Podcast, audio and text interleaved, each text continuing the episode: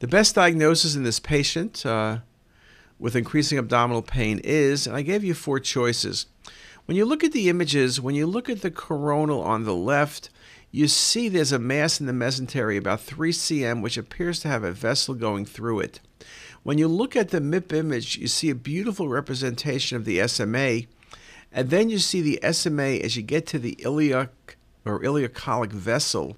You can see it's encased and nearly occluded, and there are multiple collaterals around. This is a beautiful example of a mass in the mesentery, which is encasing the ileal branch of the SMA.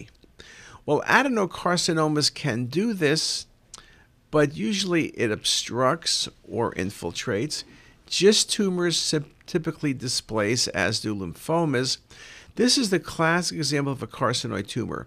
The primary mass in the mesentery doesn't quite have the desmoplastic reaction we typically like to see, though it's a little bit more impressive on the MIP imaging, and a beautiful example of a mesenteric mass causing vascular encasement with some early desmoplastic reaction. That was a great example of a carcinoid tumor.